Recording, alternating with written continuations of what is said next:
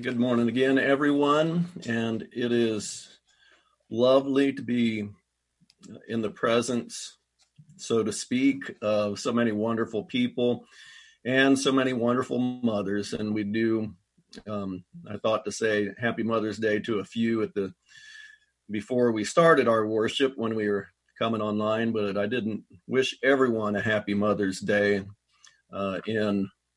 Uh, in, in the announcement. So I want to do that now. And I do pray that everybody is able to um, uh, greet your mother with some warm and wonderful thoughts today. Uh, extend your gratitude to many of the mothers you know, and perhaps even think fondly back on uh, your mother who maybe is not with you anymore. Today, as we were singing, it's kind of a funny thing uh, to to be singing at home, isn't it? Are you able to sing out more while you're you're there and not surrounded by people, or is it? Uh, is it for my experience? It's kind of like when we're sitting there as a family together. I don't want to sing out as loud as maybe I normally do in worship. Um, but when you think back to the times that you sang in, in worship, does it does it affect you when you're surrounded by people and there are other people around and you don't just sing out to god like we know we should? We try and either um, uh, aim for some for some beautiful singing and so maybe i'll hold back a little bit because my voice isn't the greatest. Or um, maybe you're just uh, very self-conscious. Maybe you don't even like to sing unless you're at home alone and in the shower one of those folks. But you know, sometimes what we think other people will think about us, it really affects what we do. And when you think about singing, and if that affects us when we're together, we're worried about what other people think instead of what God thinks, then uh, today's lesson, I think, is a good one for us to consider. Because David, as the title indicates, this is a, uh, a passage that is speaking about David who was dancing and leaping before the Lord. And it seems like in that passage, he didn't care what other people thought. He didn't care what his wife thought. And Michal actually had a very negative view of him. But he was dancing and leaping before the Lord. And it's kind of a strange passage for us, to be honest. Uh, but in the overall tenor of the scripture, in that context, it seems like, you know, God, he didn't do anything to, to say that this was an unfavorable thing. And it seems like uh, what he did was esteemed by the Lord. And it kind of makes me think even of David just as this young shepherd boy. It just makes me wonder when he was out there um, in the pasture lands, watching over his sheep and singing his psalms of praise to God. He was probably dancing and leaping before the Lord out there with nobody around. And then years later, when he gets this respectable position of being king, um, he's willing to set aside his kingly garments and just leap and dance before the Lord just as if he were a child. Um, and I think we can admire him for this, and I think we can learn from him. So let's uh, let's consider this this passage today. Uh, first of all, we get to um, uh, the passage that was read, we get the get the thought. We're going to jump there first, and we see what Michal thinks of David leaping and dancing before the Lord, and it's in uh, verse number sixteen of Second Samuel uh, chapter six, and it says, "Then it happened as the ark of the Lord came into the city of David, that Michal, the daughter of Saul, looked out of the window and saw King David leaping." And dancing before the Lord and she despised him in her heart. Well, later on, she uh, explains why she despised him. It's, she doesn't keep it a secret, and she's very sarcastic in her answer. She's um, when David finally, in verse number twenty, it says, "When David returned to to bless his household, Michal, the daughter of Saul, came out to meet David and said." How the king of Israel distinguished himself today. And you can, I think I'm right with the, the sarcastic tone that I'm using here. She didn't think very highly of this. Latter part of verse 20. he uncovered himself today in the eyes of his servants, maids, as one of the foolish ones shamelessly uncovers himself. And so here we're we're seeing uh, her attitude, we're seeing her heart. She was angry, she was sarcastic. I get the impression, I get the feeling that she was just embarrassed that this is my husband, the king, and he's out there dancing like this, um, and that he is. I think part of this difficulty is for her is that she he has taken off the kingly garments and just acted like one of the other people, dressed himself like a, like a, a normal person, is not distinguishing himself as king, and she's embarrassed by that. So she was embarrassed. We she despised him in her heart. But what was David's attitude? Why was he doing what he was doing? Because this idea of just dancing before the Lord, it's it's a little bit strange to us. Well, let's go back and get the context. And uh, I will note that as we get back to the beginning of chapter six, that um, this is an event that was taken that happened earlier. Um, when they earlier tried to bring the ark in, they put it on a cart that was not how the ark was supposed to be carried. Um, and this is where, when you get to um, to verse number six, you start to find out. Well, the the ark started to, to tip off of that cart. Uzzah, one of the Levites, reached up to try and stop it, and he ends up getting his life taken from him. The ang- God is angry at him and kills him. Um, and so David was actually humbled a little bit by that. He was angry and fearful, so he didn't bring the ark uh, the rest of the way. It didn't make the trip all at once. But here's the earlier part of that trip when David first starts trying to bring the ark to Jerusalem before the interruption of the procession. Chapter 6, verse number 1.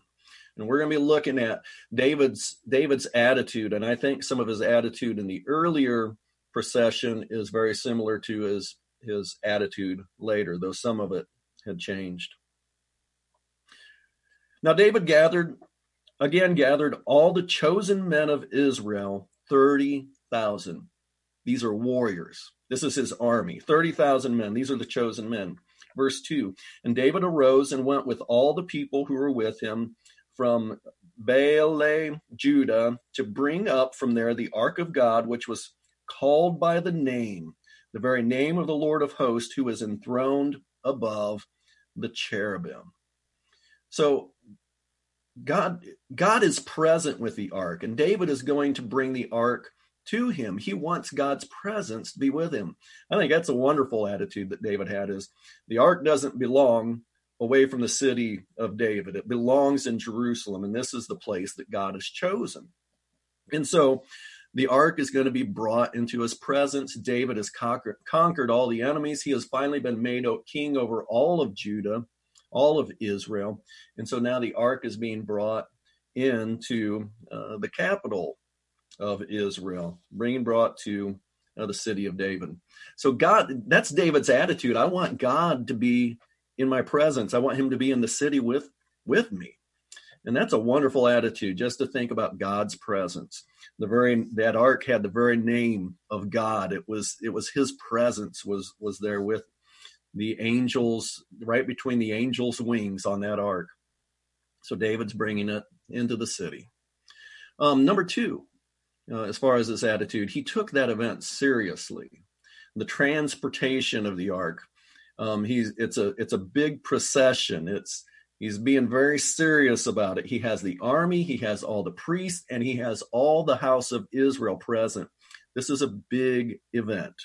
And I think highlighting this, we've already seen in verse number one that the army was there. Verse number five now says, Meanwhile, David and all the house of Israel were celebrating before the Lord with all kinds of instruments made of fir wood and with lyres, harps, tambourines, um, castanets, and cymbals. So they've they've got this very it's a very serious event because everybody's there so it's an important event, and they are recognizing it as such. Um, but also, they're celebrating it with gladness. So it's kind of this mix between serious, um, you know, the army is present, but also the celebration. So let's look at verse number, and that celebration is mentioned in verse number five, but also look at number verse number 12. And now I'm using um, the latter um, after the ark gets uh, put aside for a couple of months or who knows how long. And then they decide to bring it in again. Notice verse number 12. It says, Now it was told King David, saying, The Lord has blessed the house of Obed Edom and all that belongs to him on account of the ark of God. David went and brought up the ark of God from the house of Obed Edom into the city of David with gladness. So he's recovered from his anger over what happened to Uzziah. He still has a greater fear of the Lord, a greater reverence from the Lord, but he's still bringing it up to, uh, to, to the city of David with gladness. So it's celebration, it's gladness that they're bringing brought into the presence of the Lord being brought into the city. So there's a desire. We're looking at, we're considering David's attitude. He's got a great desire to have God with him. And he's being very serious about the event, but also very celebratory. He's filled with gladness, just as everybody is. So now we consider number four. Point number four he desires the blessings of the Lord. I think that's one of the attitudes that, that you know we should all have, and he has this I, desire. The reason he wanted, we saw, we already read verse twelve. Obed Edom, when the when the ark was placed there after Uzziah died, or Uzzah, I'm sorry, after Uzzah died, um, they they just stopped wherever they were at, and they took the house, took the ark to the house of Obed Edom he started getting the blessings of God, and David was jealous. He wanted the blessings of the Lord, and this is a good kind of jealousy. I hope hope other people in the world look at us and and see us being blessed with the blessings of God, the goodness of God, and hopefully they want that. And so that's what David wanted. That was his attitude. It was a good and proper attitude. He desired to have the blessings of God. And number five, he had proper reverence. Um, and this is really kind of one of the, the thoughts you got to wrestle with a little bit here when you get there. You know, is him kind of disrobing? What does that mean? And was he being dis irreverent to God and dancing around? Was he doing what was right or not? Well, I believe he had proper reverence. And this is evident because number one, the ark is now no longer on a on a cart. It's being carried um, by the Levites, I would assume here. Verse number 13 said, So it was that when the bearers of the ark of the Lord had gone six paces, he sacrificed an ox and a fatling. This is the reverence that David had, is that every six paces there were two animals that were going to be sacrificed.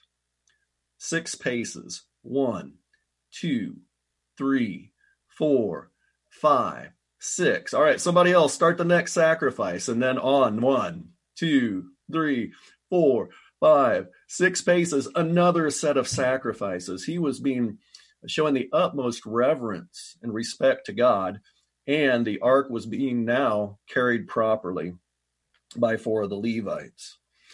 Um, so there is proper, proper reverence. It's shown by how they're carrying it. There's, it's shown his reverence to God is shown by the sacrifices also. And apparently, you know, I had this question. It's like, how far did they have to go? And apparently, when Uzzah died, they were likely, you know, not too far away from uh, Jerusalem. So they were probably, you know, just outside the city and had to bring bring the ark into the city uh, for this final procession that began in verse number twelve. So David's attitude is good. David's attitude is, you know, like that of the the child respecting, loving God, um, reverent to God, desiring to be in the presence of God. And you think about the Psalms, you know, how much he just wanted to be uh, in the presence of the Lord. You know, that's that's this is who David was. This is an example of David being and fulfilling this what God said about him being a man after God's own heart. He loved God. He wanted the ark in his presence. He just wanted to be near God. And it was a joyful event for him uh, to be making this happen.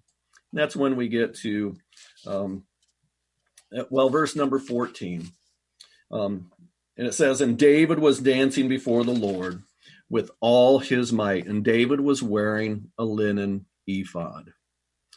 So if you look up commentaries on this, you can find all kinds of things through all this, um, all these passages. But I think just simply looking at it, David to be able to to dance comfortably, he had taken off his kingly garments, and he was looking like a common man, or maybe even even less than that. Maybe he looked like a servant. I don't know, but I know he didn't have on his um, his garments to show that he was the king.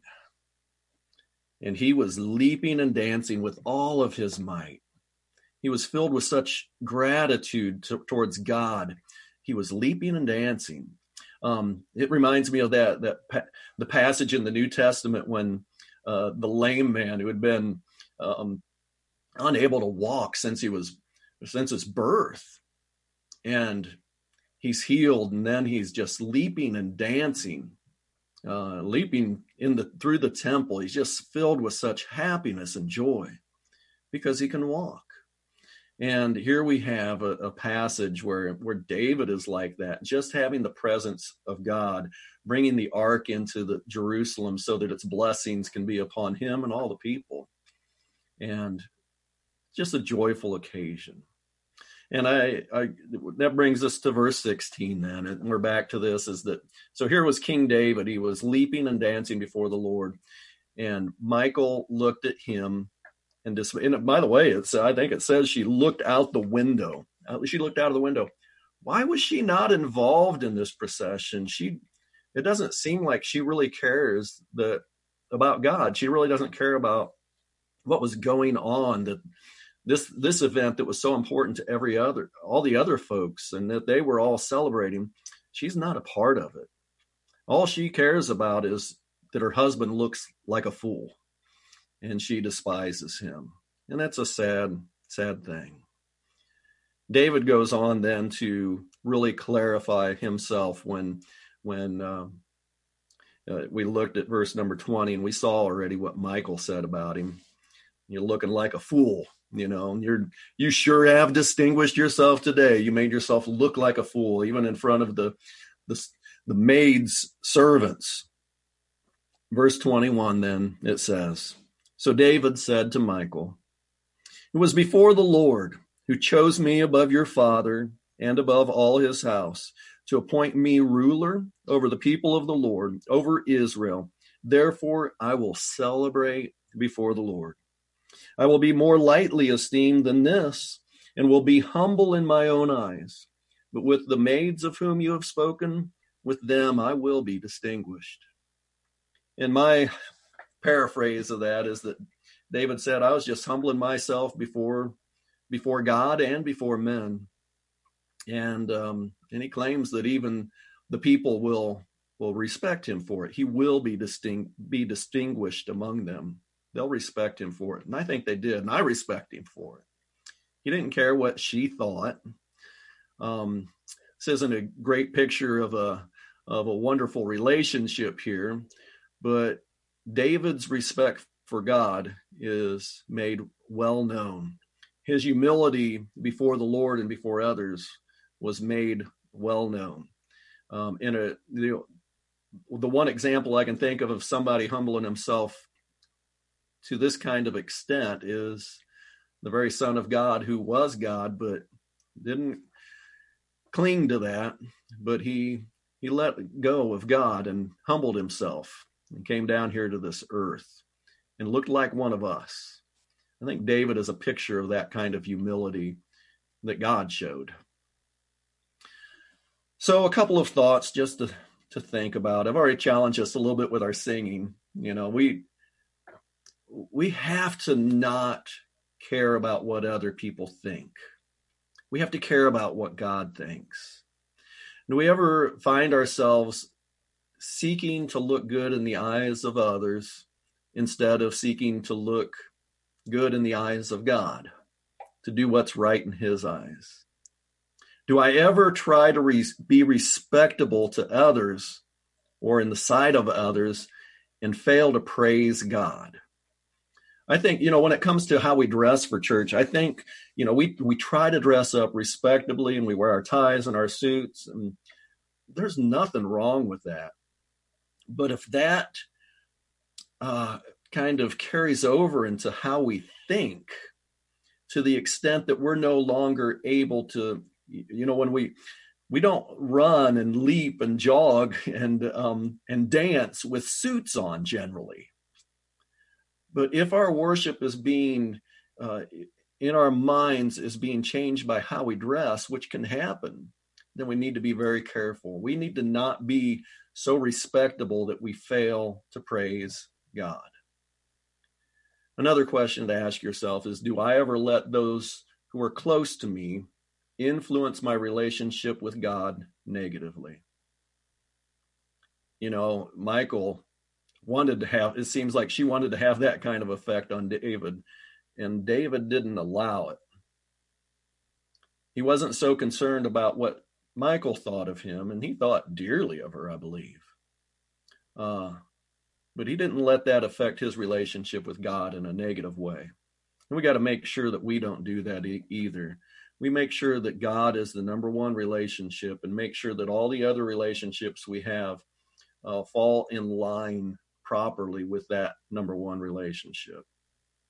And lastly, to think about is is am I daily leaping and dancing? And uh, got it in quotes on the the outline if you see it there.